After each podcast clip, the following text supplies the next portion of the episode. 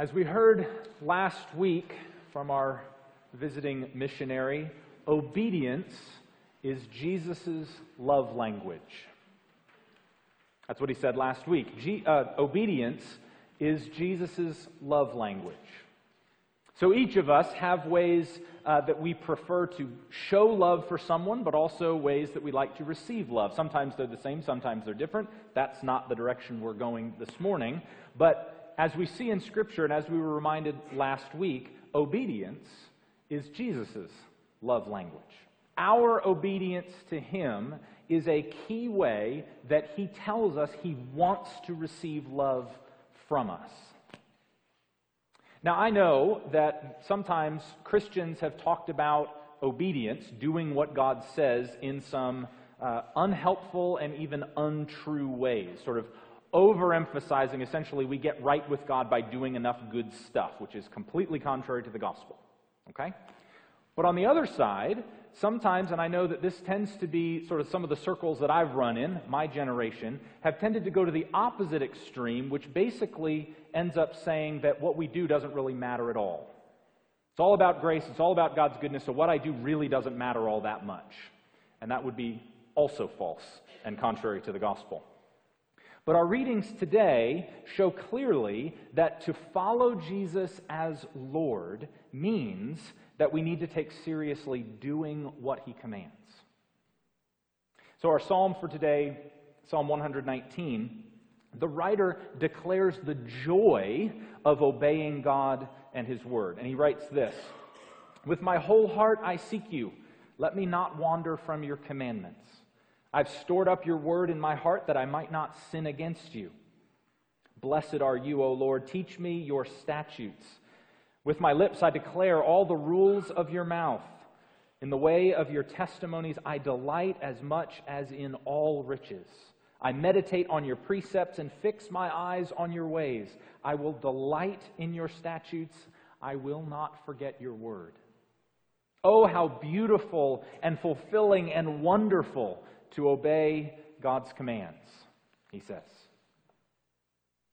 Jesus himself calls us to obey. So, for example, in the famous Great Commission, Jesus says in Matthew 28, when he speaks to his disciples after he's been raised from the dead, he speaks to them and says, All authority has been given to me. Go therefore and make disciples of all nations, baptizing them, teaching them to observe all that I have commanded you. Go make disciples, and part of that is baptizing and teaching them to obey what Jesus has commanded. Jesus actually calls his people to obey, to follow after him. We are not saved by being obedient. Just have to say that out front. We are not saved by being obedient. We are saved entirely by God's grace, which He gives to us, which we receive in faith. And as His saved people, as His followers, we are called to follow, to obey what He calls us to do. Now, I know that most of us here today got to hear the challenging message from our visiting missionary last week. And many have talked uh, to each other and to me about how can we now respond to what he was saying. And as he said in the presentation, and as our readings say very clearly this morning, that we respond to God by being obedient, by putting into practice what he and his word says. Yes, the call for some is to serve as a missionary in dangerous parts of the world. But here in Loganville, just as much as in the Middle East, we are called to live lives of obedience to God. Submitting to Jesus, that's what following him as Lord means, doing what he says, submitting to him and following his way. And so this morning, I want to offer three reasons that obedience to Jesus, obedience to his call, three reasons why doing that matters. There certainly could be more, but I want to offer three. Three things that obedience to Jesus brings and why that matters for us. So the first is this obedience to Jesus deepens our relationship with Him. So, being obedient, living that out, displays our love for Jesus, but it actually starts to deepen our love and our relationship with Him. So, in John chapter 14, Jesus Himself says, If you love me, you will keep my commandments. I mean, Jesus connects love and obedience together. This is Jesus. This is not Old Testament law. This is Jesus himself. And he says that if we love him, we will do what he commands. Jesus connects our love for him with our obedience to him. Or as John writes in 1 John chapter 5, he says, This is the love of God. That is our love for God. This is the love of God that we keep his commandments. And he assures us that his commandments are not burdensome. This is how we show love for God, by obeying what he calls us to do. A seminary professor of mine now has four grown sons. And when they were younger, he, would, uh, he taught them this definition of obedience, just children obeying their parents. He taught them this definition, and especially when they were being ornery and needed a reminder, he would uh, say it to them again and make them say it back. But uh, his definition of obedience that he taught his sons is obedience is doing what I say when I say it because you love me and I love you.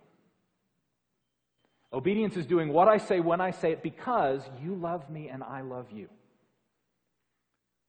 And obedience to Jesus is important because we love him and he loves us. Do I love my children because they obey me? Of course not. But we see so clearly how the relationship improves when they do. I mean, obedience with a good attitude is one of the greatest things in the world from a young child. But obedience displays our love for Jesus, and in fact, doing so actually deepens our relationship with Him. Doing what He tells us to do actually transforms us and develops a greater love for Jesus in us. When we willingly follow Jesus, we discover that our hearts are actually changed and our relationship with Him is deepened. Being obedient to what He teaches, doing what He calls us to do, shows that we love Him. And as we do so, we find that our hearts are changed and our relationship with God is deepened. Or to use the language of our vision statement here at Holy Cross, obedience is one of the ways that helps to lead us into a growing relationship with Jesus Christ. Obedience to Jesus deepens our relationship with Him. Second, obedience enacts Jesus' reign.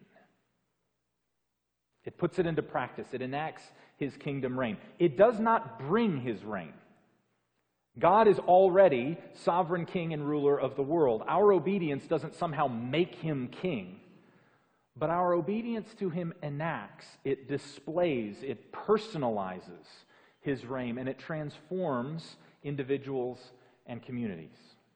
Obedience to Jesus enacts his reign in our lives and in the wider world. So when we pray in the Lord's Prayer, Thy kingdom come, Thy will be done, these are not sort of two totally separate items on a list Thy kingdom come, Thy will be done. They're intimately connected. So when we say, Thy kingdom come, we're saying, and part of that kingdom coming, may your will be done here on earth by us. Doing the work of the kingdom, doing the will of God, is part of enacting that kingdom that has come. And our obedience enacts his kingdom values and practices in the world.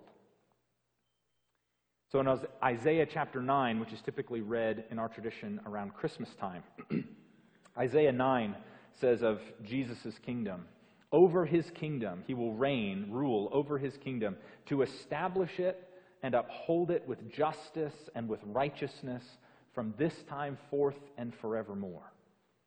And so justice and righteousness are the hallmarks of Jesus' kingdom. And so our just and righteous acts display his reign of justice and righteousness. So when we are obedient to Jesus, your obedience points to his beautiful kingdom. When you take the place of humility and love and serve your spouse, you are enacting Jesus' kingdom.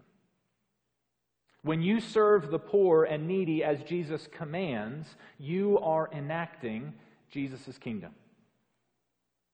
When you, children, youth, when you obey your parents, you are enacting Jesus' kingdom. When you turn off the TV or the computer when something inappropriate comes on, you are enacting Jesus' kingdom of love that values individuals as people made in the image of God instead of treating them as objects for your amusement. When you are kind to a disobedient child and show love for the thousandth time, you are enacting Jesus' kingdom. Jesus' kingdom is established with justice and righteousness and love and mercy and grace. And when we are obedient to Him and display these virtues, we are enacting His kingdom reign in this world. And so our obedience puts into practice, it enacts His reign. And third, our obedience makes Jesus look good. Our obedience makes our Lord look good. Our obedience reflects well on Jesus. So, one of the most common objections that non Christians in our world have is that self proclaimed Christians don't live lives that look like Jesus. And then, as those dearly beloved adopted children, we are commanded to put it into practice and do what he tells us to do. God, I know some people, especially in some of the circles that I've run in, have problems with this language, but God doesn't. God has no problem calling them commandments and expecting us to really truly obey. So, in our passages today, we see specific commandments on things like anger, lust, divorce, forgiveness, reconciliation, oaths. We see Paul giving specific instructions on avoiding divisions within the church. In Micah, God calls sort of positively to pursue justice and kindness and humility before God. Especially following our missionary presentation last week, some were sensing a nudge from the Lord to give financially to Jesus' work, either through the church or directly to mission. This, again, is something the Bible explicitly commands us to do, to give generously of our resources and finances. And we need to take seriously the specific ways that God tells us to follow Him. Not trying to explain them away, but submitting to them and obeying. Because, see, obedience to Jesus matters. Obedience deepens our relationship with Him. Obedience enacts his reign in our lives and in the world, and our obedience makes him look good. It reflects well on our Lord when his people live as we should. So we're actually going to end differently this morning. Um, end the sermon, not the whole service. We're going to end the sermon a little bit differently this morning. What we're going to do is we're going to take a few minutes in quiet prayer to just ask God to speak to us and to show us specific, a specific step of obedience that He's leading us to take. We'll just have some music playing in the background in just a moment. Um, but we're going to ask Him to give you individually a specific act of obedience that He's calling you to take. Now, we should all be obedient all the time. And so there are lots of steps of obedience that each one of us needs to take. But we're going to ask God to speak individually to us and show us one that we need to take. And perhaps He will tell you about a conversation that you need to have, asking for forgiveness. Perhaps He'll tell you to give something up. Perhaps He'll tell you to stop watching something. Perhaps He'll tell you to give away more of your resources. Perhaps He'll tell you to pray at a set time each day. So, in your handout, there's just a half sheet of paper, um, and I want you to take it um, and pull that out. And I want you to be bold enough to write it down, even if it's hard for you. I, I make absolutely no promises that what he tells you to do is going to be easy. I also want to say very clearly this is not time for you to think about how someone else needs to be obedient. Try as you might, you cannot fill this out for your spouse or your children. But try to listen to the Holy Spirit and commit to one item of obedience to Him this week. Write it down and actually write it on both halves of the piece of paper and then tear the piece of paper in half and what we're going to do is you can keep one because you need to be reminded of what, what this is. But the other, when you come forward for communion, that's why we put the baptismal font right here. It's empty, there's no water in it right now. Um, and you're actually going to, I'm going to invite you to bring it up, fold it up, crumple it up, whatever you want to do, but actually carry it forward and put it in the baptismal font here. And we're using the baptismal font for two reasons. One, we need something and it is a perfect size and shape for what we need but also how perfectly fitting it is to use the baptismal font for a step of obedience because one of the promises that we make in baptism is to, quote, obediently keep God's holy will and commandments and walk in them all the days of our life.